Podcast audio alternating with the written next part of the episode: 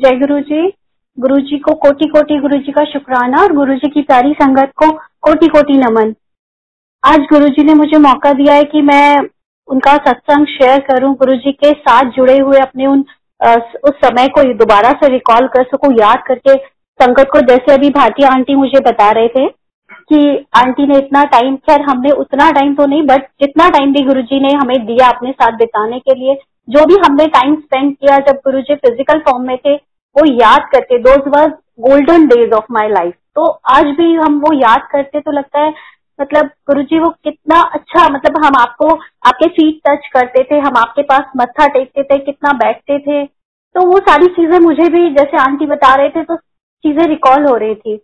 हम गुरुजी के पास वैसे तो 2005 में ही गुरुजी ने आ, मुझे बुलावा भेज दिया था अपने पास आने का बट कनेक्शन जुड़ा 2006 28 जनवरी जब गुरुजी गुड़गांव को ब्लेस करने के लिए लेजर वैली पार्क में आए थे, पूरे गुड़गांव को ब्लेस करने एनुअल सत्संग जो था गुड़गांव का तो तब हमारी सोसाइटी से एक आंटी जो है, संगत है, हमारी सोसाइटी में काफ़ी गुरु परिवार रहते हैं तो उस समय उन आंटी ने मुझे गुरु जी के लिए बताया कि ऐसे ऐसे हमारे गुरु जी हैं और वो गुड़गांव को ब्लेस करने के लिए गुड़गांव आ रहे हैं लेजर वैली तो तुम आओ अपने बच्चों को लेके।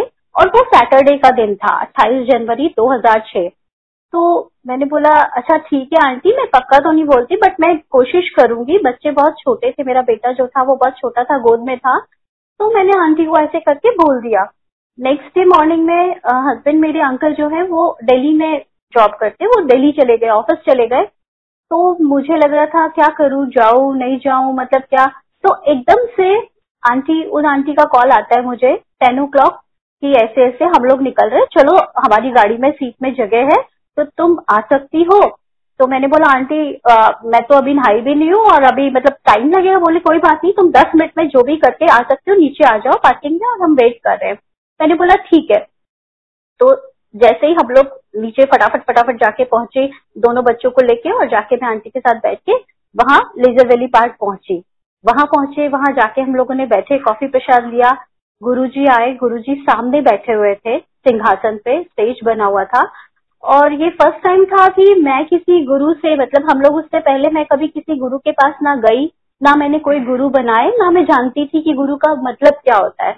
तो जब मैं बैठी तो मैंने देखा गुरुजी इतने, गुरुजी का फेस पे इतना नूर, इतना तेज था उनके चेहरे पे कि मतलब उनके चेहरे से नज़र नहीं हट रही थी। तो मैं बार बार गुरुजी के फेस की तरफ़ ही देख रही थी। मैंने बोला उनसे मैंने कहा, आंटी, ये गुरुजी कुछ बोलते नहीं है। मुझे लगा लाइक प्रवचन करेंगे या कुछ बोलेंगे। बोले, नहीं, बेटा, गुरुजी आपको आँखों से ही ब्लेस कर देते हैं। गुरुजी बोलते नहीं है कुछ। वो जिसको देखते हैं, देखने से ही कल्याण कर देते हैं। तो मैंने बोला अच्छा ठीक है।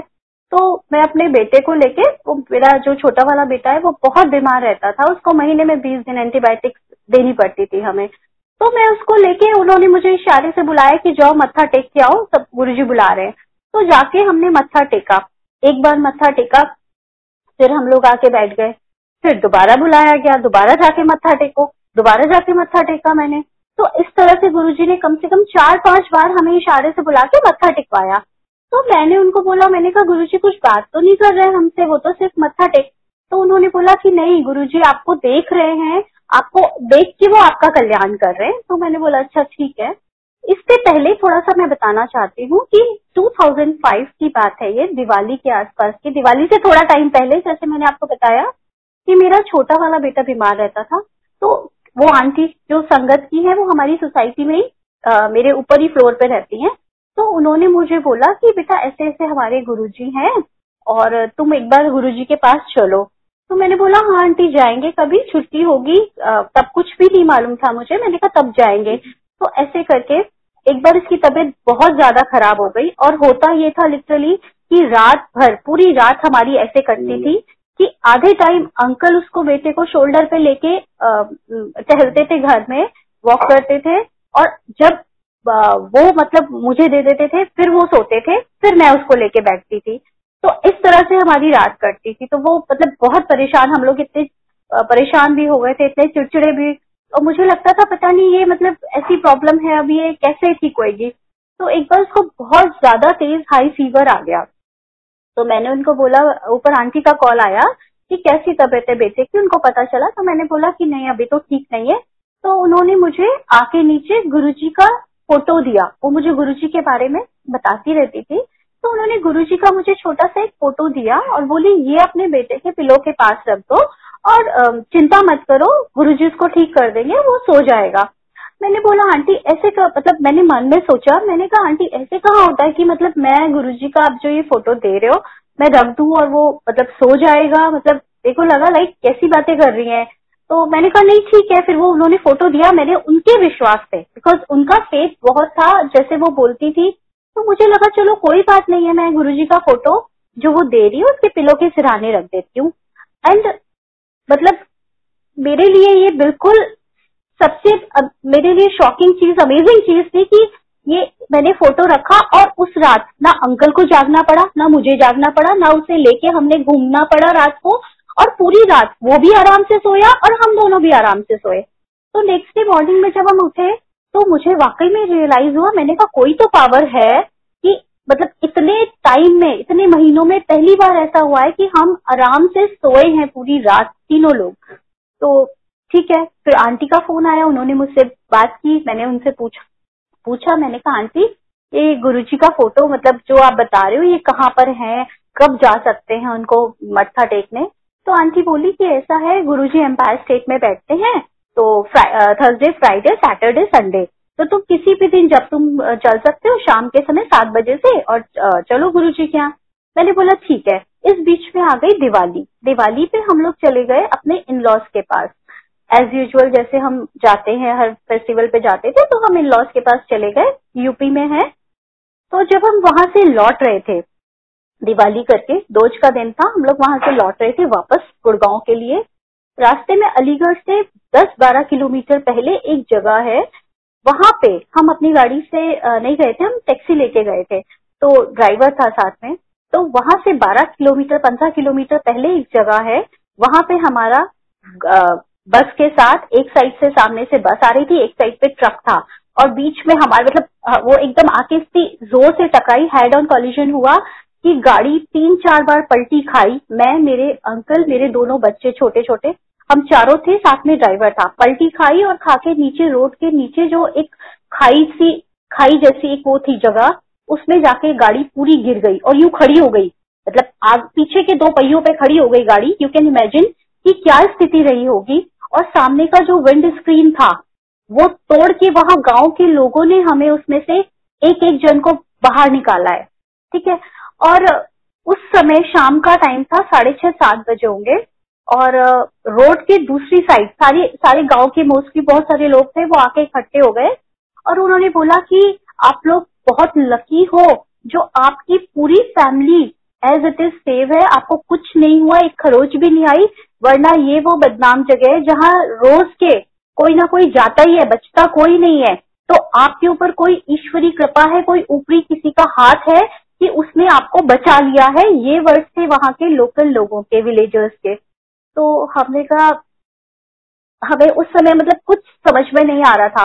और जिस जगह हमारा एक्सीडेंट हुआ था रोड के दूसरी साइड पे एक शिव शक्ति का मंदिर भी था वहाँ पे। ये बाद में मतलब हमको वो पता चला। और ये इंसिडेंट मैं आपको इसलिए बता रही हूँ क्योंकि जब हमारा ये एक्सीडेंट हुआ, उस समय गुरु जी का वो फोटोग्राफ जो उन आंटी ने मुझे मेरे बेटे के सिरहाने पे रखने के लिए दिया था, वो मेरे पास मेरे पर्स में था। तो अब आपको पता लग रहा होगा कि क्यों मतलब हम लोग क्यों सेव थे, हम लोग क्यों बच गए उस बदनाम जगह पे भी, जहाँ रोज के वो लोग जो लोकल लोग थे, वो बता रहे थे कि रोज के आप जाते ही है, बचता कोई नहीं है। आप पहले हो जो पूरी फैमिली सेव हो और आपको एक खरोच तक नहीं आई। तो it was all Guru ji blessings उनकी कृपा थी गुरु जी महाराज की कि हम लोग वहाँ से सही सलामत बच के आ गए। उसके बाद हम लोग एम्पायर स्टेट गुरु जी के मंदिर गए और वो पह, पहला दिन भी 28 जनवरी का सैटरडे था और जब हमें दोबारा गुरु जी ने अपने पास बुलाया तब से और आज तक गुरु जी ने हमें शायद सैटरडे ही ब्लेस करके दिया हुआ है तो सैटरडे ही बुलाते हैं अपने पास। तो गुरु जी के पास जब हम एम्पायर स्टेट गए तो वहाँ गुरु जी वही अपने गद्दी पे बैठे हुए थे चोला पहना हुआ था गुरु जी ने और मतलब बड़ा अच्छा लग रहा था इतनी शांति इतना और सबसे बड़ी बात वहाँ इतना पीस ऑफ़ माइंड मिला इतना अच्छा लगा वहाँ जाके, फिर लंगर प्रसाद खा के गुरु जी को मत्था टेक टेका। गुरु जी को मत्था टेकने के बाद जैसे ही हम लोग निकल के आते थे तो जो हम लोगों ने चुन्नी डाली होती थी और वो ऐसे जब हम गुरु जी के चरणों में मत्था टेकते थे तो वो गुरु जी के चरणों से जो खुशबू, एक गुलाब की जो गुरु जी की फ्रेग्रेंस है, वो उसमें भी आ जाती थी चुन्नी में। तो मतलब हम लोग घर आके ये होता था कि अब ये चुन्नी धुलेगी नहीं। क्यों? क्योंकि इसमें गुरु जी की फ्रेग्रेंस है। तो ऐसे हम लोग जाते रहे गुरु जी के पास जाने लगे। हुआ ये कि एक महीने के बाद, डेढ़ महीने के बाद, वहाँ पे अनाउंसमेंट हो गई कि भाई अब कोई बच्चों को लेके नहीं आएगा। चाहे हस्बैंड और वाइफ दोनों में से एक जना आओ, चाहे हस्बैंड आओ, चाहे वाइफ आओ, एक जना घर पे बच्चे रखे एक जना आ जाए गुरु जी की ब्लेसिंग्स लेने। तो हमने कहा, चलो ठीक है। अब हुआ ये क्योंकि हमारी सोसाइटी में काफ़ी सारे गुरु परिवार गुरु जी की संगत की फैमिलीज़ हैं तो हम लोगों ने ये डिसाइड किया कि भाई जैसे हम, जो थर्सडे जाते हैं या फ्राइडे जाते हैं तो इस तरह से हम लोगों ने आपस में कोऑर्डिनेट कर लिया कि भाई, तुम थर्सडे जाओगे तो हम तुम्हारे बच्चों को रख लेंगे, फिर हम सैटरडे इस तरह से हमने सबने अपना वो कर लिया अरेंजमेंट अब हुआ क्या, एक बार की बात है, मेरे छोटे वाले बेटे को अगेन बहुत तेज फीवर आ गया। और हमने उसको छोड़ भी दिया था दवाई देके कि अब ये सो जाएगा और हम जल्दी आ जाएँगे एम्पायर स्टेट से गुरु जी को मत्था टेक के, लंगर खा के। लेकिन हुआ ये कि उनको, उसको हमने आंटी के पास छोड़ा तो आंटी को नीचे आना पड़ा पार्किंग में गाड़ी के पास, जल्दी से कि रुको रुको, ये रह नहीं रहा है, बिल्कुल भी, और बहुत ज़्यादा चिड़चिड़ा हो रहा है तो प्लीज़ इसे अपने साथ ही ले जाओ। अच्छा अब अब हम लोगों की दुविधा ये थी कि इधर तो मना हो गया है कि बच्चों को नहीं लाना है, और हम गाड़ी में बैठ गए थे, और मतलब एक खिंचाव होता था गुरु के पास जाने का एक ऐसी लगन लगी हुई थी कि सैटरडे आया नहीं और हमें वेट रहता था कि कब सैटरडे आएगा और कब हम गुरु जी के पास जाएँगे। तो हम लोग गाड़ी में बैठ चुके थे, उन्होंने गाड़ी में ही लाके बेटे को दे दिया। तो हम उसको लेके और एम्पायर स्टेट चले गए। बोले कोई बात नहीं। अंकल बोले, ठीक है, देखते हैं जो होगा, देखा जाएगा, कोई बात नहीं। नहीं तो बाहर बैठ जाएँगे जहाँ एम्पायर स्टेट के सामने, जहाँ जूते चप्पल हम लोग उतारते थे हैंड वॉश करते थे, बोले वहाँ लेके बैठ जाएँगे, अगर नहीं अलाउ करेंगे तो। बट यू नो गुरु जी तो सब जान ही जाने जब आप घर से रवाना होते हैं गुरु जी के मंदिर के लिए गुरु जी आप कहते थे कि जब आप घर से रवाना होते हो मेरे मंदिर के लिए, तब से गुरु जी को पता होता है कि आप मतलब क्यों, कैसे, किस कंडीशन में आ रहे हो? सब कुछ मालूम है उनको तो। वो आपकी, जैसे ही आप एंट्री करते हो एम्पायर स्टेट में गुरु जी के सामने एंट्री होती थी, सारी स्कैनिंग कर लेते थे गुरु जी सब आपका अगला, पिछला, सब फ्यूचर पास्ट पिछले कितने जन्म है, क्या है, सब कुछ। तो हम लेके उसको बैठ के चले गए एम्पायर स्टेट के लिए। जब हम पहुँचे तो मैंने बोला अंकल को कि आप जाके पहले आप मत्था टेको, फिर आप बाहर आ जाना। तो मैं जाके मत्था टेकाऊँगी, आप इसको ले लेना। बोले, ठीक है, हमने ऐसे ही किया। गुरु जी सिंहासन पे बैठे हुए थे, हम गए। हमने जाके गुरु जी को पहले अंकल ने मत्था टेका, फिर उन्होंने बेटे को लिया, फिर मैंने मत्था टेका। और हम जाके ऊपर एम्पायर स्टेट में ऊपर जो जगह थी, वहाँ बिल्कुल पीछे जाके कोने में फ्रिज के पास, वहाँ जाके मैं बेटे को गोद में लेके बैठ गई। और बेटा सो गया गोद में। वो बिल्कुल मतलब उठा नहीं, वो सोता रहा अपना। तो सिंगला अंकल चाय प्रसाद का ट्रे लेके आए और आके बोले कि सबको चाय प्रसाद दिया। और मुझे लगा कि अब वो मेरी तरफ़ आ रहे हैं और मुझे डांटेंगे कि भाई बच्चे अलाउड नहीं है, मना किया था तो तुम इसको लेके क्यों आई हो? तो मैंने ऐसे ही गुरु जी को बनी मन में प्रे किया। मैं कहा गुरु जी सॉरी मैं तो ले आई हूँ बिकॉज़ आप जानते हो मैं किस स्थिति में लाई हूँ इसको? और मैंने आँखें बंद कर ली अपनी और ऐसे किया कि जैसे मैं बहुत ध्यान में हूँ। अंकल आए, सिंगला अंकल, और और मैं मेंटली प्रिपेयर भी कर लिया अपने आप को कि अभी मुझे डांट पड़ने वाली है। अंकल बोलेंगे कि इसको क्यों लेके हो? तो मैंने आँखें बंद कर ली। जैसे सिंगला अंकल आए, उन्होंने चाय प्रसाद के लिए मुझे बोला, मैंने चाय प्रसाद लिया। चाय प्रसाद दे के वो मुड़ के जाने लगे तो मैंने मन में बोला थैंक यू गुरु जी मैं बच गई, डांट नहीं पड़ी। इतनी देर में देखती हूँ, वो वापस मेरी तरफ़ ही आ रहे हैं, अंकल। और जैसे ही वो मेरी तरफ़ आए, मुझे लगा, अब तो पक्का डांट पड़ी। और वो बोलेंगे कि तुम इसको लेके आई हो तो मतलब बाहर जाके कहीं बैठो, उधर बैठो। बट गुरु जी को तो सब पता है और वो सब जान ही जाने तो गुरु जी बहुत प्यार करते हैं संगत से।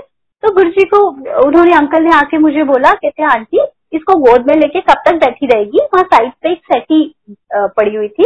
बोले, इस पे लिटा दे, इसको चाय प्रसाद पी लिया आराम से। तो मैं मतलब देख के दंग, मैंने बोला, जी अंकल करके और मैंने उसको वहाँ लिटाया और मैंने चाय प्रसाद दिया और मैंने गुरु को मन में बोला थैंक यू गुरु तो उसके बाद फिर हम लोग नीचे गए, लंगर स्टार्ट हुआ, लंगर प्रसाद खाया। लंगर प्रसाद के समय अच्छा मेरा बेटा जो था, छोटा सा था, और गोदी का ही था, और वो लंगर प्रसाद के समय ऐसे उठ के बैठ जाता था, जैसे वो कितने महीनों का भूखा हो। और सबसे बड़ी बात वो इतना स्पाइसी इतना मिर्ची वाला लंगर, जो बड़े बड़े खाके वहाँ सीसी करते थे, खा नहीं पाते थे ठीक ठीक से मतलब छोड़ देते थे कि इतनी मिर्ची है, इतनी मिर्ची है करते थे। ये बच्चा चम्मच लेके वो इतनी लाल मिर्च वाली चटनी और सब कुछ ऐसे खाता था, जैसे पता नहीं ये कितना महीनों का भूखा हो, और घर में बिना मिर्च की दाल भी नहीं खाता था। तो मुझे लगता था ये क्या, और जो साथ में संगत शेयर करने के लिए थाली बैठती थी मेरे, वो बड़े आराम से बोलती थी, आंटी प्लीज़ उसे खाने दो। उसको अच्छे से खाने दो, कोई दिक्कत नहीं है। तो मतलब ऐसा होता था, वहाँ जाके मुझे लगता था गुरु जी शायद इसको मेडिसिन खिला रहे हैं इसकी। और फिर जब हम मत्था टेक के वापस से हमने वही किया, हम लंगर करने भी बैठे तो पीछे कि भाई गुरु जी को नज़र नहीं आएँगे कि हम इसको लेके आए हैं। उसके बाद जब हम लंगर लेके निकलने लगे तो हमने मत्था भी वैसे ही टेका, जैसे आते समय टेका था, पहले अंकल ने टेका, फिर अंकल बाहर खड़े हो गए उसको लेके, फिर मैंने जाके अंदर मत्था टेका। और जैसे हम मत्था टेक के घर के लिए निकलने लगे तो संगत जी आपको ये सब मैं इसलिए बता रही हूँ कि ये छोटी छोटी चीज़ें जो हमें लगता है कि मतलब हमने गुरुजी से छुपा लिया या हमारे गुरुजी को नहीं पता, नहीं, हम गलत हैं। गुरुजी को तो सब कुछ ईच एंड एवरीथिंग ही नोज़ एवरीथिंग तो जब हम संग, उसको लेके घर आने लगे तो उसके फोरहेड से इतनी स्ट्रॉन्ग फ्रेग्रेंस आ रही थी गुरुजी की, इतनी स्ट्रॉन्ग जबकि हमने तो उसको मथा भी नहीं टिकाया था।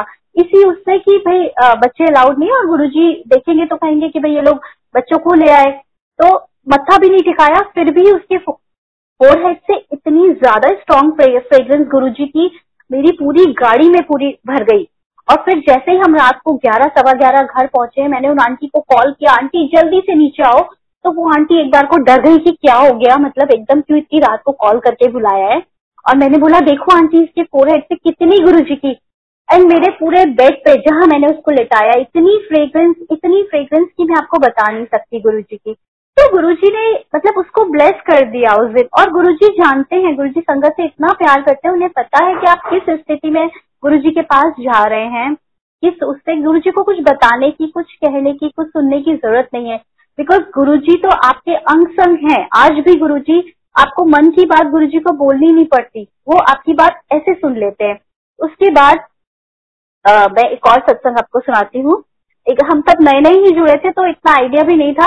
और मैं गुरुजी के पास जाने से पहले भगवान के मंदिर में, अपने मंदिर में बैठ के भगवान को प्रे करती थी कि भगवान मुझे मुझे नहीं पता कि कौन सही, कौन गलत, कौन अच्छा कौन बुरा तो आप मुझे दिलाओ। जो भी गुरु आपने दिलाने वो आप मुझे दिलाओ, आप बनवाना। मैं यही प्रे करती थी। तो गुरु मतलब मुझे गुरुजी मिले और तब हम गुरुजी को, गुरुजी ही मतलब मानते थे। ये हमें इतना वो नहीं था कि गुरुजी भगवान है या मतलब हम उनको रब नहीं मान पाए थे तब। लेकिन अब, आज की डेट में मतलब आप जैसे जैसे गुरुजी ने अपना अपना रूप दिखाया, अपनी वो सब चीज़ें तो गुरुजी से जुड़ने के बाद ये नहीं होता कि आपके पास प्रॉब्लम्स नहीं आएँगी आएँगी। बट गुरुजी आपके साथ खड़े हैं तो गुरुजी आपको स्ट्रेंथ देते हैं। कि आप उन प्रॉब्लम्स को फेस करके आप लाइफ में आगे बढ़ सको। गुरु जी आपके साथ खड़े होते हैं। इसी तरह से जब हम गुरु जी के पास होली का फ़ंक्शन आया गुरु जी हम हम लोग बड़े मंदिर, गुरुजी ने कहा, बड़े मंदिर सारे लोग होली खेलने जाना। तो हम लोग बड़े मंदिर गए थे।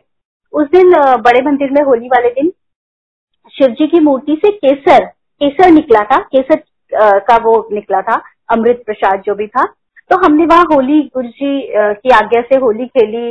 फिर वहाँ पे दिन में तीन चार बजे करीब सिंगरा अंकल की कॉल आती है आंटी को एक आंटी को आ, हमारी सोसाइटी की थी तो हम लोग सब साथ में थे। तो वो बोले कि शाम को एम्पायर स्टेट आ जाना तुम सब लोग। तो हम लोगों ने कहा ठीक है। हम शाम को तैयार होके बिकॉज़ हमने गुरु जी के लिए एक भजन तैयार किया हुआ था हमारी सोसाइटी में जो गुरु जी की फैमिली चार पाँच रहते हैं हम लोगों ने मिलकर आंटियों ने गुरु जी के लिए छोटा सा भजन तैयार किया था। एक दिन शिव भोले भंडारी बनकर वृक्ष की नारी गोकुल में आ गए। तो हम सब बड़े उसको कभी गार्डन में गा रहे हैं प्रैक्टिस कर रहे हैं अपने नीचे, कभी घर में गा रहे हैं प्रैक्टिस कर रहे हैं, शाम को वॉक करते हुए प्रैक्टिस कर रहे हैं। तो गुरुजी को सब कुछ पता था कि मतलब ये लोग क्या कर रहे हैं, क्या नहीं कर रहे हैं। तो गुरुजी ने बोला अच्छा ठीक है, शाम को आ जाओ सारे लोग और आके एम्पायर स्टेट आ जाओ। तो गुरु जी का बुलावा आया, हम लोग पहुँच गए एम्पायर स्टेट तैयार होके शाम को। दिन में बड़े मंदिर में होली खेली, उसके बाद शाम को एम्पायर स्टेट पहुँचे एम्पायर स्टेट पहुँचे गुरु जी अपने सिंहासन पे चोले में बैठे हुए थे। तो अब हम लोग वेट करते रहे कि अभी गुरुजी कहेंगे, अभी गुरुजी कहेंगे मतलब हम लोग ऊपर बैठे थे सारे तो हमने कहा, अभी गुरुजी बोलेंगे कि हाँ अब सुनाओ। तो साढ़े नौ बज गया, साढ़े नौ पौने दस तो फिर उस समय सिंगला अंकल आए, बोले, आ जाओ नीचे तुम लोग और अब गुरु जी के सामने गाओ। तो अब हम लोगों ने जैसे भी अपनी तैयारी की थी, जो भी तैयारी की थी, हमने गुरु जी के सामने वो सुना दिया। गुरु जी ने दो तीन लाइन सुनी और उसके बाद बोला, जाओ ऐश करो। तो और गुरु जी मुस्कुरा रहे थे। मतलब गुरु जी का फेस इतना मतलब स्माइल कर रहा था। हम देख सकते थे कि गुरु जी मुस्कुरा रहे हैं, फिर गुरु जी ने बोला, जाओ ऐश करो। तो एक आंटी जो हमारे साथ हम चार चार पाँच आंटियाँ थे, हम लोग गा रहे थे तो उनके मन में आया कि गुरु जी आपने किसको बोला ऐश करो? मतलब सारी आंटी आपस में सोचेंगे किसको बोला है, सबको बोला है। तो गुरु जी ने फिर दोबारा से रिपीट किया कि जाओ सारी आंटियाँ ऐश करो। तो गुरुजी के वो वर्ड्स कहे हुए इतना ज़्यादा गुरुजी जो कहते हैं वो पत्थर की लकीर है। तो गुरुजी ऐश ही करवा रहे हैं आज तक। मतलब इतना अच्छा टाइम वो, इतनी बढ़िया गुरुजी ने जो हमें यादें, जो हम आज भी याद करते हैं कि गुरुजी, हम आपको दिल से मिस करते हैं। गुरुजी सामने बैठे होते थे, उनके फीट टच करना, उनको मत्था टेकना, उनके पास बैठना, वो सारी चीज़ें। उसके बाद एक आपको सत्संग सुनाती हूँ मैं। मेरी एनिवर्सरी के बाद 11 फरवरी को उस बार शिवरात्रि पड़ी थी। तो 11 फरवरी का दिन था और 9 फरवरी की मेरी एनिवर्सरी थी। अंकल कहीं बाहर गए हुए थे, बाहर से नौ को ही आए थे।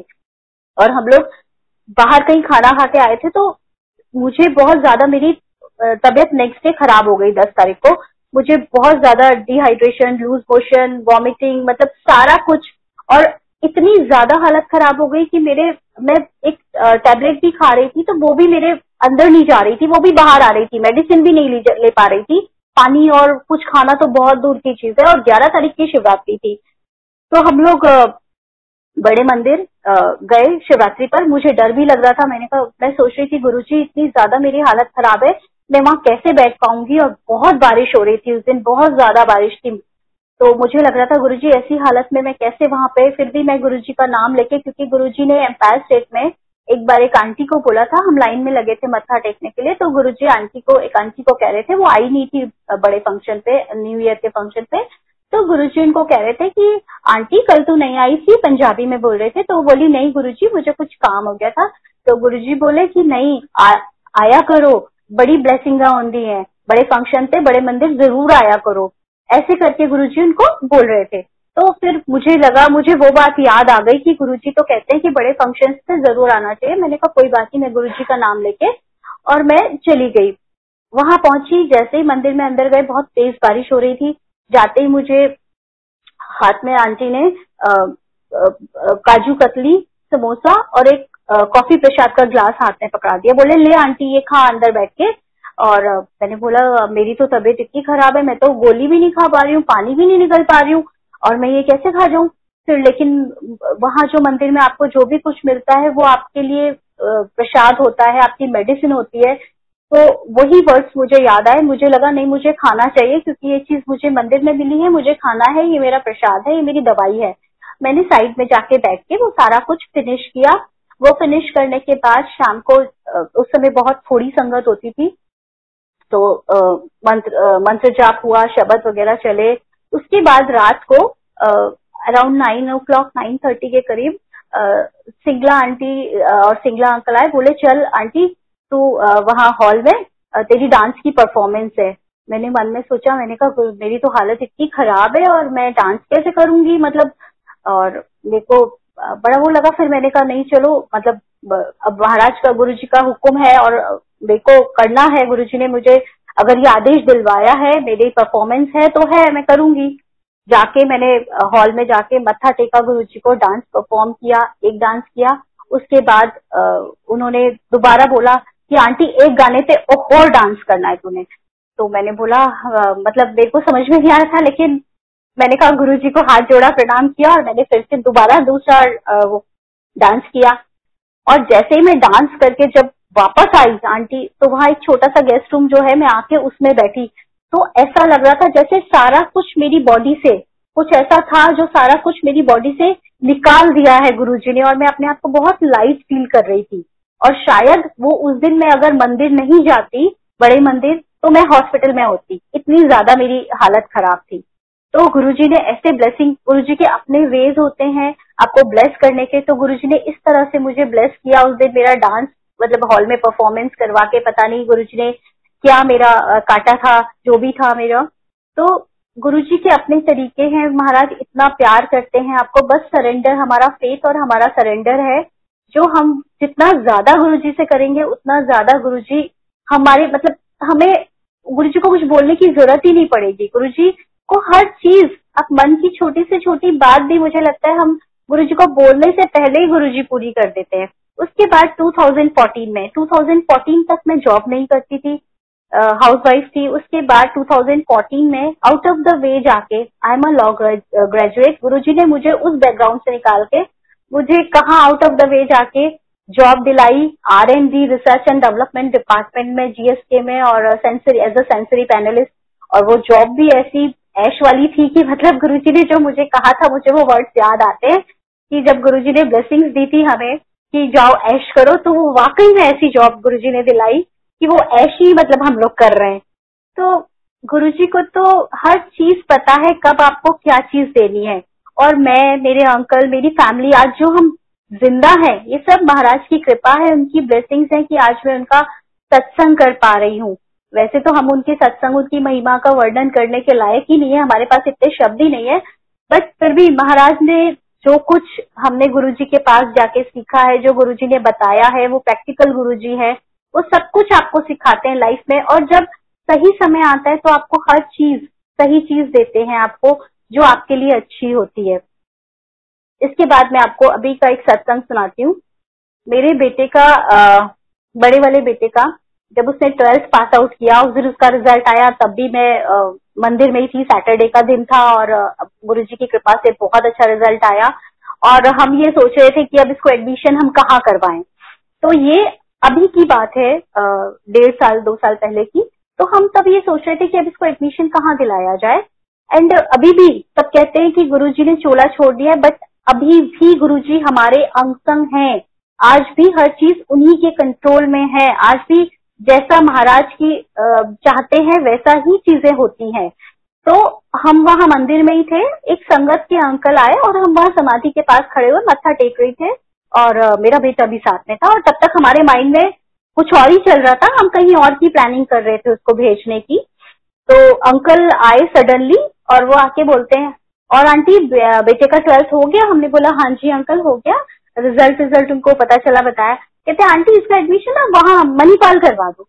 मैंने कहा, मणिपाल? हम, हमारा तो दूर दूर तक कहीं उसको मणिपाल में ऐसे भेजने का भी नहीं था। हम तो कहीं और ही सोच रहे थे। लेकिन क्योंकि हमने तो उसको कोई थॉट अपने थॉट उसमें प्रोसेस में रखा ही नहीं था मणिपाल को, लेकिन देखिए, संगत जी, इसका एडमिशन मुझे बाद में ये चीज़ याद आई कि उन अंकल ने मुझे मंदिर में ये चीज़ कहा था और हमने तो उसको साइड पे रख दिया था। बट फाइनली जब इसका एडमिशन एडमिशन हम लोगों ने करवाया, सारी चीज़ें हुई तो इसको एडमिशन मणिपाल में ही इसका एडमिशन हुआ।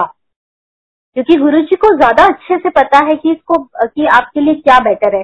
फिर अभी ये लॉकडाउन जो स्टार्ट हुआ है मार्च में, ये उसके पहले की बात है। कोविड आया उससे पहले स्टार्ट हुआ, उससे पहले मेरा बेटा हॉस्टल में था वहीं पे और इसका एग्ज़ाम्स थे इसके। तो इनको प्रेजेंटेशन लैपटॉप में अपना जो भी देना था उस दिन इसका एग्ज़ाम था सुबह नौ बजे।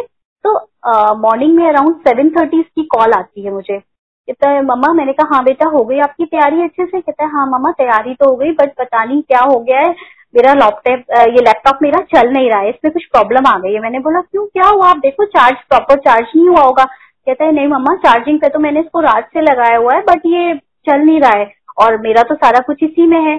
और वो इतना जो कॉलेज है, इसका कैंपस है, वो इतना आउटस्कर्ट एरिया में है कि आप एकदम सुबह कहीं जा भी नहीं सकते, इतनी जल्दी, कुछ खुलता भी नहीं है। और हेल्प के लिए नाम पे तो कुछ भी नहीं था वहाँ पे। और ये भी नहीं कर सकता था कि किसी और का लेके अपना प्रेजेंटेशन क्योंकि हर बच्चे को अपने ही दिखाना पड़ता है, अपना होता है। तो हमारे पास तो सिर्फ़ गुरुजी हैं हमारे, कि जब भी कोई प्रॉब्लम आए, हम तो गुरु, अपने गुरुजी के आगे ही अरदास करते हैं। मैं उस समय अपने मंदिर में पूजा कर रही थी, गुरुजी के सामने ही बैठी थी, जिस समय मेरे बेटे का फ़ोन आया। तो जब मैंने ये सुना तो मेरे को बड़ा, मैं बहुत परेशान हो गई। मैंने कहा, इस तरह से तो इसका मतलब पेपर भी वो हो जाएगा और इसके मार्क्स पे भी इफ़ेक्ट पड़ेगा तो मैंने गुरुजी के आगे अरदास की, मैंने कहा, गुरुजी, मेरे पास तो आपके अलावा कोई भी नहीं है. एंड लिटरली मेरी आईज में टीयर्स थे, मैं गुरु जी के आगे रो रही थी गुरु जी मेरे पास तो सिर्फ़ आप हो, मैं सिर्फ़ आपको अरदास कर सकती हूँ, और कोई नहीं है मेरे पास गुरु जी उस बच्चे का वो खराब हो जाएगा, आप उसकी, उसको प्लीज़ उसको हेल्प कीजिए. एंड यू वॉन्ट बिलीव संगत जी, ये ये कहा मैंने, और पंद्रह मिनट के बाद मेरे बेटे का कॉल आता है, और वो मुझे बोलता है, मम्मा आप टेंशन मत लो, मेरा लैपटॉप स्टार्ट हो गया और अच्छे से चल रहा है। तो ये है हमारे गुरु जी मतलब आप गुरु जी को याद कीजिए और गुरु जी कहाँ नहीं है आपके साथ? वो हर पल आपके साथ है। वो आपको लाइफ दे सकते हैं, वो आपको सब कुछ दे सकते हैं। कोई ऐसी चीज़ नहीं है जो गुरु जी नहीं दे सकते। बस ज़रूरत है तो एक सरेंडर और एक विश्वास की। सबसे पहले गुरु जी आपको हेल्थ देते हैं। मैंने गुरु जी का, जब हम गुरु जी के पास जाने लगे थे गुरु जी के सत्संग सुनती थी तो मैंने सत्संग में यही सुना था कि गुरुजी सबसे पहले आपको हेल्थ देते हैं, उसके बाद बाकी चीज़ें देते हैं हेल्थ वेल्थ प्रोस्पेरिटी जो भी है, आपके रिलेशनशिप सारी चीज़ें देते हैं बट टाइम आने पर टाइम वो डिसाइड करते हैं कि कब आपको क्या देना है। 2017 का एक और सत्संग में आपके साथ शेयर करना चाहती हूँ संगत जी। 2017 की बात है कि हमारी गाड़ी का एक्सीडेंट हो गया था। 30 नवंबर की दिवाली थी और 15 नवंबर को अंकल और मैं दिल्ली से वापस आ रहे थे। शाम का टाइम था 6:30 का सेवन ओ क्लॉक का। और हम घर से, अपने घर से पाँच सौ, छह सौ मीटर की दूरी पे ही थे। जस्ट हमारा घर आने ही वाला था और हमने बस बात करके मैंने फ़ोन रखा ही था। बच्चे दोनों घर पे थे। मैंने बोला कि बेटा हम लोग पहुँच रहे हैं बस within two three minute और हम आ रहे हैं घर। और जैसे ही हमारे घर के पास वाला जो एक मोड़ है, वहाँ पे सामने से एक सेंट्रो गाड़ी जिसमें तीन, चार बॉयज़ थे जिन्होंने बहुत बुरी तरह से ड्रिंक की हुई थी और उन्होंने इतनी स्पीड पे गाड़ी लाके हमारी गाड़ी को मतलब इतनी बुरी तरह से लाके ठोका, जबकि हमारी गाड़ी ऑलमोस्ट मतलब बिल्कुल टेन या ट्वेंटी की स्पीड पे रही होगी और उसने इतनी बुरी तरह से सामने से आके हिट किया कि आप सोच सकते हैं कि होंडा सिटी कितनी दमदार गाड़ी होती है और उसके एयर बैग्स खुल गए। मतलब पूरे एयर बैग्स खुल गए, पूरी गाड़ी में धुआँ ही धुआँ। गुरु जी का फ़ोटो डैशबोर्ड से आके मेरे गोद में गिरा और हमें मतलब कुछ सेकंड्स तो पता ही नहीं चला कि ये एकदम से हुआ क्या इतना। वो समझने में टाइम लगा और जैसे हमने जब जब तक समझते तब तक सब कुछ वो बिल्कुल मतलब पूरे शीशे वीशे सब हमारे ऊपर और पूरी गाड़ी में धुआँ ही धुआँ अंकल और मैं दोनों फ्रंट सीट पे बैठे थे अंकल ड्राइविंग सीट पे थे, मैं साइड पे थी। और फिर हम गाड़ी से उतरे हैं, उतर के सारा कुछ मतलब उस समय एकदम समझ में नहीं आया। बस हम लोग घर आए हैं किसी तरह, आके फिर जो बाकी का हुआ उसके बाद मैं इतनी परेशान हो गई मुझे लगा कि ये एकदम से आ, मतलब गुरुजी ऐसे कैसे हो गया? और बहुत डिस्टर्ब हो गई मैं। हालाँकि हमें चोट बिल्कुल भी नहीं आई खरोच एक भी नहीं आई। मुझे अंकल को किसी को कुछ नहीं हुआ। वी बोथ वर सेफ़ लेकिन स्टिल वो एक दिमाग पे वो एकदम से वो चीज़ बैठ गई। मतलब एकदम शॉक हो गई मैं कि ये क्या हो गया। तीस नवंबर की दिवाली थी। दिवाली वाले दिन गुरु जी के मंदिर में मुझे किचन में सेवा मिली और गौरव अंकल ने मुझे मतलब हम लोगों को बोला कि आज भी आज आप सेवा किचन में करोगे। तो गुरुजी ने उस दिन दोपहर से हमें अपने पास रखा, जो बड़ी दिवाली वाले दिन। बट वो एक दिवाली की खुशी मेरे मन में, वो सारा फेस्टिवल का, वो सब कुछ भी नहीं था। मैं गुरुजी की किचन में बैठी थी, जो भी था, और वहाँ पूरा टाइम मेरी आँखों से सिर्फ़ आँसू ही कर रहे थे और मुझे लग रहा था कि ये ऐसे गुरुजी क्यों हो गया? मतलब ये एक्सीडेंट एकदम से इतना और वो चीज़ मेरे मन से मतलब जा नहीं रही थी मैं वो चीज़ भूल नहीं पा रही थी। तो मैं बहुत अपसेट थी और बहुत मेरी आँखों से अपने आप आँसू निकल रहे थे मैं ना भी चाहती तो भी मेरे आँसू नहीं रुक रहे थे। शाम के समय की बात है गुरु जी को आ, के किचन में मैं बैठी हुई थी एक आंटी आई कहीं से और वो आके किचन में मेरे को जय गुरु जी करके मेरे पास बैठी। मैंने बोला जय गुरु जी आंटी। मैं उनको एज अ संगत बाय फेस जानती हूँ बट कभी मैं उनसे पहले कभी मिली नहीं। मतलब संगत की तरह से उसी दिन मिली फ़र्स्ट टाइम तो वो आके मेरे पास बैठी। उनको ये भी नहीं पता था कि मेरे साथ क्या हुआ है या मैंने अपना जो ये एक्सीडेंट वाला किस्सा है, ये मैंने उनको नहीं सुनाया था। तो वो मुझे अपने आप कहती, आंटी, मैं आपको एक सत्संग शेयर करूँ आपके साथ? मैंने बोला हाँ आंटी, बताइए। तो उन्होंने अपना एक सत्संग शेयर मुझे इस तरह से किया कि, आंटी, आपको पता है एम्पायर स्टेट में एक बार गुरुजी ने किसी संगत को बोला उनकी आ, उनकी गाड़ी का एक्सीडेंट होता था बार बार तो गुरुजी ने उनको बोला उन संगत ने बोला कि गुरुजी मेरी गाड़ी का बार बार एक्सीडेंट हो जाता है तो गुरुजी कहते कोई नहीं फिर क्या हो गया? तुझे तो कुछ नहीं हुआ ना? तो गुरुजी कहते थे कि जो मेरे से मेटेरियलिस्टिक चीज़ें माँगता है उसको मैं वो दे के भेज देता हूँ। और जो मुझसे जुड़ता है जो मेरा भगत होता है उसका कष्ट मैं उसके धन पे डाल देता हूँ। क्योंकि जब आपका शरीर ही नहीं बचेगा आपका उस धन को भोगने के लिए, उसका सुख उठाने के लिए तो आप क्या करोगे ऐसे धन का जब आपका शरीर ही नहीं रहेगा तो? तो ये जब उन आंटी ने मुझे ये मैसेज सुनाया, इतनी बड़ी चीज़ तो मुझे लगा कि कितना बड़ा, कितना डीप मैसेज देके गई है कि जब आपके पास आपकी हेल्थ आपका शरीर नहीं होगा तो आप उसका क्या करोगे? धन तो आज है, कल नहीं है, आप दोबारा कमा लोगे। अगर आप बिल्कुल हेल्दी हो फिट हो और आपका शरीर है आप तो आप दोबारा से कमा लोगे, पैसा तो हाथ का मैल है। लेकिन जब आपके पास शरीर ही नहीं होगा उसे भोगने के लिए तो क्या करोगे? तो ये जो मैसेज वहाँ गुरुजी ने किचन में बिठा के मुझे दिया, वो मतलब उससे मेरी आँखें खुल गई। मुझे लगा, कितनी बड़ी बात गुरुजी आपने मुझे समझाई है, जो हमें समझ में ही नहीं आई थी कि और सबसे बड़ी बात कि एक्सीडेंट इतना ज़्यादा सीवियर था, गाड़ी की कंडीशन देख के जितने भी वो थे, आए थे, वो सब देखने, वो कह रहे थे कि इसके अंदर जो होगा वो तो बचा ही नहीं होगा। मतलब जिस जो कंडीशन थी गाड़ी की, बिल्कुल आगे से बिल्कुल फ्रेश हो गई थी गाड़ी हमारी। कांच वांच सब टूट गया, आगे का बोनेट वोनेट सब, कहीं कुछ बचा हुआ नहीं उसमें रह गया था। तो ये चीज़ गुरुजी ने कि देखो, तुम्हारे पास तुम तो हो सही सलामत, गाड़ी का क्या है? गाड़ी तो नहीं आ जाएगी। तो इस तरह से गुरुजी जो है, हमारे वो प्रैक्टिकल गुरुजी है, वो आपको हर चीज़ सिखाते हैं, बताते हैं। गुरुजी अंग संग है तो किसी चीज़ की चिंता करने की ज़रूरत नहीं है। महाराज का हाथ उनका, उनकी कृपा आपके ऊपर है तो वो बहुत बड़ी ब्लेसिंग्स है अपने आप में। और गुरु जी के अपने वेज हैं ब्लेसिंग्स देने के। गुरु जी कहते थे, गुप्त दान, गुप्त जाप, गुप्त सेवा। तो गुरु जी ने जो भी अपने पास रख के हमें सिखाया गुरु जी ने जो भी हमें आज तक ब्लेसिंग्स दी उन सब के लिए थैंक यू और हर संगत को दे रहे हैं गुरु जी हर संगत के पास आई थिंक इतने सत्संग होंगे मेरे पास भी है बट आई थिंक मुझे अब अपनी वाणी को यही विराम देना चाहिए। जय गुरु जी अंकल। गुरु जी के चरण कमलों में शत शत नमन, कोटि कोटि प्रणाम, और सारी संगत जी को नमस्कार। जय जय गुरु जी एंड प्रणाम। तो गुरु जी क्या एक अमृतवाणी चलती थी? तेरी सूरत जो मन में बसी है, क्या करूँगा मैं मंदिर शिवालय? आज बड़ा सच साबित हो रही है। मंदिर जा नहीं सकते, शिवालय जा नहीं सकते। मन में ही सूरत बसा के रखी है गुरु जी की। और वहीं से दर्शन होते रहते हैं। और गुरु जी ने हर किसी के हृदय को ही अपना मंदिर बना लिया और उसी में दर्शन दे रहे हैं, निवास कर रहे हैं। तो ये भी गुरु जी की ही बड़ियाई है, जो हम आज बैठ के गुरु जी का गुणगान कर रहे हैं और उनकी ब्लेसिंग्स को गुरु जी की ब्लेसिंग्स को आपस में शेयर करके एक्सचेंज कर रहे हैं।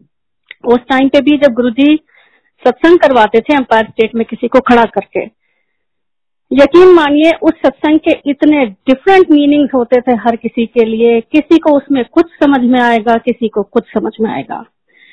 That was never the same for every one there ऐसा नहीं था कि एक है तो वो बिल्कुल, वो बहुत ही रिलेटिव और बहुत सब्जेक्टिव होता था।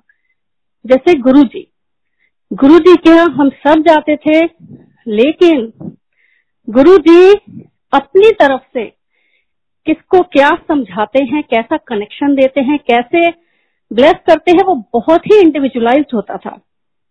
तो वो कभी जनरलाइज नहीं होता था। गुरु जी कई लोगों से बहुत बात करते थे, कईयों से साल साल बात नहीं की, लेकिन ब्लेसिंग्स बराबर मिली सबको। कोई नहीं कह सकता कि गुरुजी ने उसको ज़्यादा ब्लेस किया, मुझे कम किया। डजेंट मैटर गुरु जी ने आपको कुछ कहा करने को, नहीं कहा, क्या किया, वो सब गुरु जी जानते थे, अभी तक जानते हैं। और सिर्फ़ आप और गुरु जी इस डिवाइन कनेक्शन को महसूस कर सकते हैं। And it's always give and take जितना आप गुरु जी से जुड़ोगे, खुद महसूस करोगे गुरु जी आपको उतना ही ज़्यादा और भी अपनी प्रेजेंस फील कराएँगे।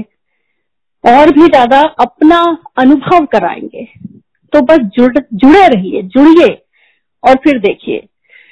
अभी जब मैं, when I looked back and realized, दालक जब गुरुजी ने भेजा था, हमारी जो धरोहर थी, वो थी गुरुजी के दरबार से मिले हुए, गुरुजी के स्वरूप। लाइट ऑफ़ डिविनिटी की जो फ़र्स्ट कॉपी गुरुजी के मंदिर में मिली थी, मुझे तीन कॉपीज मिली थी। I share the fourth I don't know उस समय नहीं लगा था कि तीन कॉपीज है तो मैं क्या करूँगी? लेकिन मैंने तीनों को गुरु जी ने बिल्कुल सही ढंग से उनका इस्तेमाल करवाया। जहाँ जिसको ब्लेसिंग की ज़रूरत थी, उसको वो ब्लेसिंग पहुंचवाई उनके ज़रिए। तो गुरु जी के दरबार से मिला हुआ रघु राय अंकल जी का कैलेंडर जिसमें गुरु जी के वो सारे डिवाइन स्वरूप, इतने पावन पवित्र स्वरूप, जो उस उस समय पे गुरु जी ने उनको इजाज़त दी उनके कैमरे में कैप्चर करने के लिए। तो रघु राय जी का अंकल का कैलेंडर मिला था, वो मुझे मिला। वो वो कैलेंडर, गुरु जी का ब्लेसिंग ऑलवेज का स्वरूप। गुरु जी के छोटे वाले, वो पॉकेट साइज़ जो क्लिप करते हैं क्लिप ऑन करते हैं शर्ट पे, वो वाले और कार में लगाने वाले, ये स्वरूप, छोटे। और इसके अलावा लाइट ऑफ़ डिविनिटी की दो फ़र्स्ट कॉपीज और गुरु जी के मंदिर से मिली हुई सीडीज एक थी गुरु जी की शोभा, रिंकू जी की और एक सदा आंटी की। ये थी हमारी कुल जमा पूंजी, उसी को मैं मानती हूँ, बाकी तो सब वर्डली तो गुरु जी अपने आप कराते हैं। ये अपने पर्सनल बिलोंगिंग में and yes of course Guru ji की ब्लेस की हुई गर्वी ये अपनी पर्सनल बिलोंगिंग में, अपने हैंड बैग में रख के हम लाए थे। गुरु जी के जो बड़े स्वरूप हैं हमारे पास, अब गुरु जी की दया से वो सारे बड़े मंदिर से बाद में मिले। उस टाइम पे बड़े स्वरूप नहीं मिलते थे। लेकिन गुरु जी से जो हमारा आत्मा का एक लगाव है, वो जितना उन स्वरूप को देख के आता है ऑनेस्टली स्पीकिंग मतलब लगता है गुरु जी भी स्वरूप से ही आपको देखकर बात कर रहे हैं। पल पल आपको अपनी उपस्थिति महसूस करा रहे हैं। इतना ज़्यादा उनसे जुड़ाव है। तो जब पहली बार गुरुजी ने गड़वी प्रेस करके दी थी, दो बार दी थी मुझे तो गड़वी का नियम वगैरह सब समझा दिया गया था, कक्कड़ अंकल ने अच्छे से समझा दिया बाहर की भाई, नींबू से मांझो राख से मांझो मांझना मत लगाना, साबुन मत लगाना। और अच्छे से चमका के रखना, रात में पानी भरना, सुबह आधा पीना, आधे से नहाना। ओके? बहुत आराम से वो कार्यक्रम चला।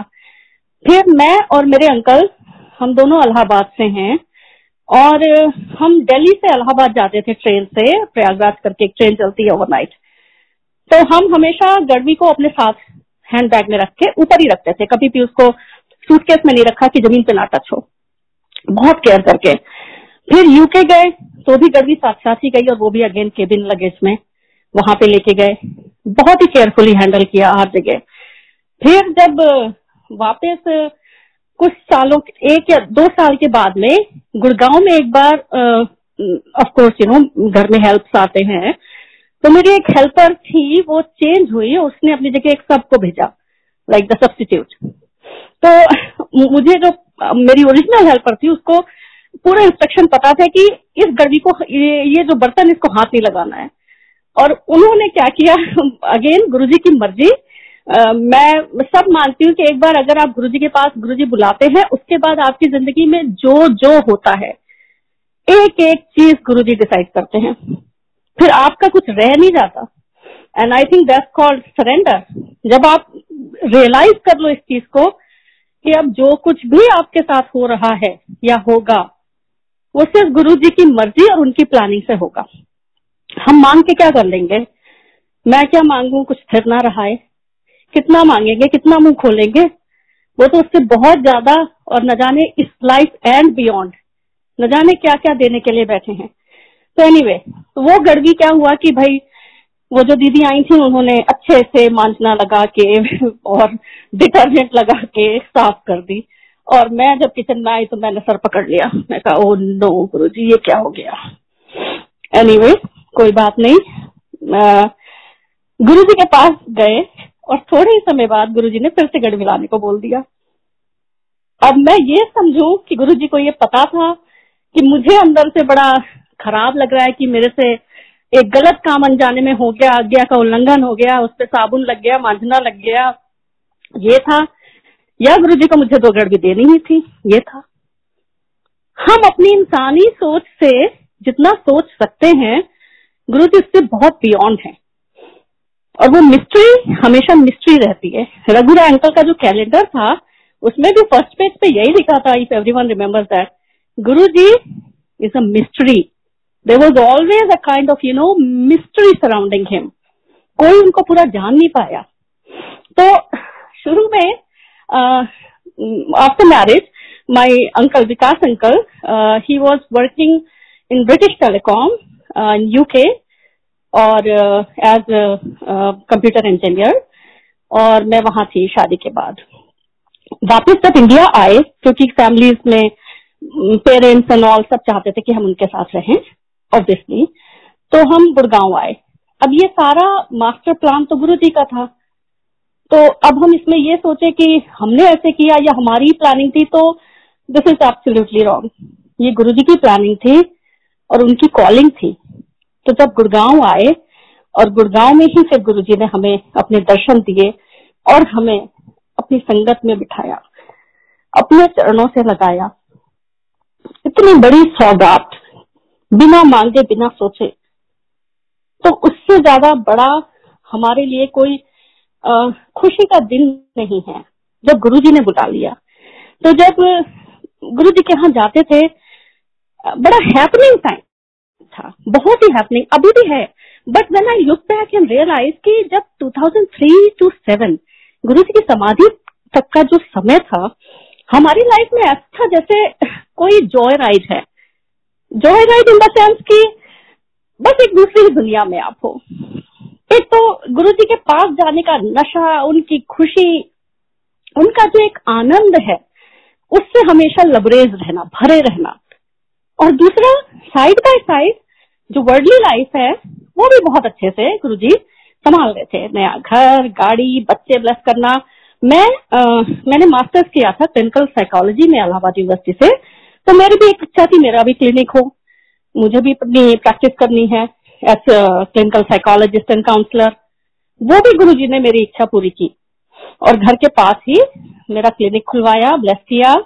बल्कि क्लिनिक में भी मैंने पहले शेयर किया है, जो लोग आते थे तो अदर देन द काउंसलिंग मैं उनको गुरु जी के बारे में भी बताती थी। और इसीलिए लाइट ऑफ़ डिविनिटी की एक कॉपी मैंने वहाँ रखी हुई थी, सत्संग सुनाने के लिए। तो गुरु जी की प्लानिंग जो होती है वो गुरु जी खुद करते हैं और आप सिर्फ़ निमित्त मात्र होते हो। जो आप उनके इशारों पे बस चल रहे होते हो और करवा सब वही रहे होते हैं। सो स्पीकिंग ऑफ़ गुरु जी स्वरूप एडिटिंग का बार बार बोला जाता है। सारे ग्रुप्स में प्लीज़ ना करें। करने से आपको नहीं पता आप कितना डैमेज कर रहे हैं अनोइंगली क्योंकि देखिए, हमें आज पता है कि गुरु जी के ओरिजिनल स्वरूप क्या है। कल आने वाली जनरेशन को नहीं पता होगा। और हम अनजाने में ही उसके भागी ना बने। कि हमारी तरफ़ से कुछ बार बार सत्संग आते हैं, इससे रिलेटेड बार बार बोला जाता है। तो अपने को प्लीज़ थोड़ा सा हम सब इंट्रोस्पेक्ट करें और ऐसे नहीं करें। बड़े स्वरूप भी मैंने बताया गुरु जी के बड़े मंदिर से ही मिलते हैं। वहीं से लें आज तक हमारे पास और believe me trust me on this कि अगर आपको गुरु जी का स्वरूप मिलने की इच्छा है, मन में चाह है ज़रूर गुरु जी उसको पूरा करते हैं। कहीं से भी आपको वो स्वरूप मिलेगा, बड़े मंदिर के थ्रू, लेकिन मिलेगा ज़रूर। तो इसलिए गुरु जी की टाइमिंग पे भरोसा रखिए। ये नहीं है कि बस वो जमा करते जाना है अपने पास की कलेक्शन का आइटम गुरु जी ने तो गणपति जी के लिए भी बोला था कि गणेश जी को लोगों ने कलेक्शन का आइटम बना लिया है। हर जगह रख देते हैं। और गणेश जी की सही जगह कहाँ होती है? मंदिर में। तो उसी तरह से गुरु जी हैं। आप ये थोड़ी कि हम सोचे हर जगह हमने गुरु जी का स्वरूप लगा लिया तो आ, मतलब हमको ज़्यादा ब्लेसिंग मिलेगी? No no. उस टाइम पे तो हमें एक छोटा स्वरूप मिल जाता था तो उसमें ही हमारी इतनी खुशी भी हो जाती थी और ब्लेसिंग्स भी हो जाती थी। आज तक जो गाड़ी में लगाने वाला स्वरूप है छोटा वाला जब गुरु जी ने गाड़ी की चाबियों के साथ ये बोला था गड्डी ले ली सानू भी ले ले तो वो स्वरूप भी मिला था। और आज तक है हमारे पास में। तो ये गुरु जी को डिसाइड करने दें और अपनी तरफ़ से उसमें कुछ भी ऐसा करके मतलब अपने ही नज़रों में दोषी मत बनिए।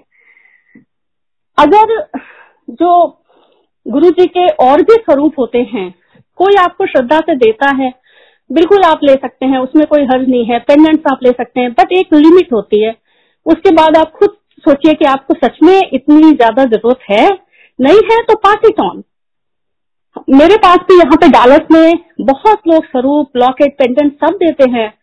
लेकिन वो गुरु जी किसी ना किसी नई संगत को भिजवा देते हैं। आई नेवर अक्यूमलेट देम मुझे जो गुरु जी ने दिया है दरबार से, अपने बड़े मंदिर से I think that's more than enough for me मैं फिर उससे ज़्यादा मुझे नहीं चाहिए। मैं गुरु जी की ब्लेसिंग अपने तक मत रखिए। आगे पास ऑन करिए।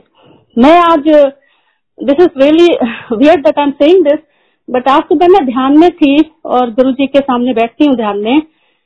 और मुझे, वैसे मैं इस तरह से नहीं बताती हूँ but I am telling you Guru ji ने मुझे अंदर से जो एक गुरु जी का एहसास होता है, और गुरु जी ने बोला you can't receive what you don't give ये क्रिस्प ये वन लाइनर जो गुरु जी के होते थे, कभी गुरु जी ने हमसे ज़्यादा बात नहीं की। लेकिन जो एहसास दिया अपना, वो इतना प्रफाउंड है कि उससे बढ़ के कुछ नहीं है। लैंग्वेज तो बिल्कुल ही नहीं मैटर करती कि गुरु जी ने क्या बोला, आपसे क्या नहीं बोला। तो अगर ब्लेसिंग शेयर करेंगे तो गुरु जी की ब्लेसिंग मिलती है, और भी ज़्यादा मिलती है। अब जो गुरु जी का बैसाखी का लास्ट फ़ंक्शन हुआ था, उसमें भी कार्ड बने थे गुरु जी के मंदिर की तरफ़ से। और सबको दिए गए थे बांटने के लिए। हमें भी मिले थे पाँच कार्ड जो मैंने दिए थे। अपने फ्रेंड्स को भी। मुझे बहुत एक्साइटमेंट रहता था कि अपने फ्रेंड्स को और सब लोगों को बताऊँ गुरु जी के बारे में कि देखो, कितने बड़े भगवान ज़मीन पे हैं और जाके लाभ उठाओ, दर्शन करो, उनका आशीर्वाद लो। खासकर जब गुरु जी ने आज्ञा दे दी है, अब तो दरबार खोल दिया है गुरु जी ने, आज्ञा दे दी है। तो मैं अपनी सारी फ्रेंड्स को अपने क्लिनिक में हर किसी को जाके वो गुरु जी का कार्ड दे रही थी। लेकिन उस कार्ड पे भी गुरु जी का स्वरूप नहीं था। ये नहीं था कि वो कार्ड मिल रहा है गुरु जी के मंदिर की तरफ़ से अंपायर स्टेट से तो उसमें गुरु जी का स्वरूप हो। स्वरूप नहीं था। ऐसे बांटने से स्वरूप का जो है, निरादर होता है। इस तरह से नहीं हम इनविटेशन पे स्वरूप बना दें या कुछ अपना पर्सनल इनविटेशन इवन व्हाट्सएप पे स्वरूप के साथ इनविटेशन का कोई मतलब नहीं है। आप मंत्र लिख दीजिए गुरु जी का गुरु जी का नाम लिख दीजिए, उतना बहुत है। स्वरूप को थोड़ा सा संभाल के, अदब के साथ में थोड़ा ऐसे रखें। तो उस कार्ड पे भी नहीं था। अब मैं बताती हूँ कि आ, हम तो सबको कार्ड दे रहे थे। तो डीएलएफ में ही एक मार्केट है हम वहाँ पे गए और बैसाखी फ़ंक्शन नेक्स्ट डे था। अचानक उस भीड़ में से कोई आया और हमको जल्दी से हमारे ही हाथ पे कार्ड रख के वही वाला कहता है अगर ज़मीन पे स्वर्ग देखना है तो यहाँ आ जाओ। तो हमने कहा अरे हम भी उसी स्वर्ग के बाशिंदे हैं। हम भी उसी दरबार में जाते हैं। लेकिन तब तक वो जो भी थे वो ऐसे गुम हो गए भीड़ में कि दिखाई नहीं पड़े। तो आप समझ नहीं सकते हैं कि गुरु जी के वेज कितने अमेजिंग होते हैं। हमारी सोच जहाँ खत्म होती है ना गुरु जी की वहाँ से शुरू होती है। जब गुरु जी ने महासमाधि ली थी मैंने बताया था पहले कि आ, उसके पहले का जो संडे था उसमें तो हम गए थे सत्ताईस मई का और मैंने पहले भी शेयर किया है जो भी कुछ था I don't want to like repeat it not very pleasant for me और फॉर एनी वन बट गुरु जी की लीला है, वो सब भी। उसके बाद, जब हॉस्पिटल से आए मंत्र जाप भी किया था गुरु जी के लिए तो हमें कोई खबर ही नहीं थी, गुमान ही नहीं था कि ये क्या हो चुका है। ज़मीन खिसक चुकी है, आसमान गिर पड़ा है।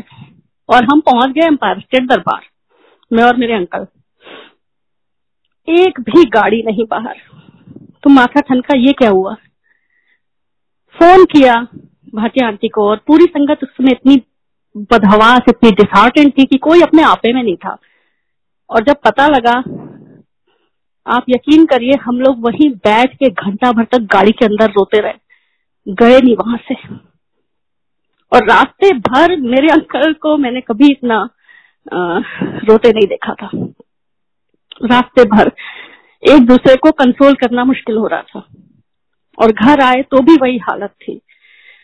पहुँचे मंदिर बाद में दूसरे दिन तो गुरु जी के यहाँ डुगरी का गुरु जी का जो, अब वो शब्द उस समय भी संगत के मुँह से निकलना बड़ा मुश्किल था, भोग की तैयारी हो रही थी। मैं इतना सिक फील कर रही थी which I later realise that Guru ji जाने के पहले मुझे एक और बेबी ब्लस करके गए हैं। क्योंकि मैं इतना सिक थी तो मैं डुगरी नहीं गई। और मंदिर में ही हम लोगों ने सेवा किया, वहीं पे थे। और फिर आंटी ने बोला भी गुरुजी का प्रसाद ले लिया। मैंने कहा हाँ जी, ले लिया।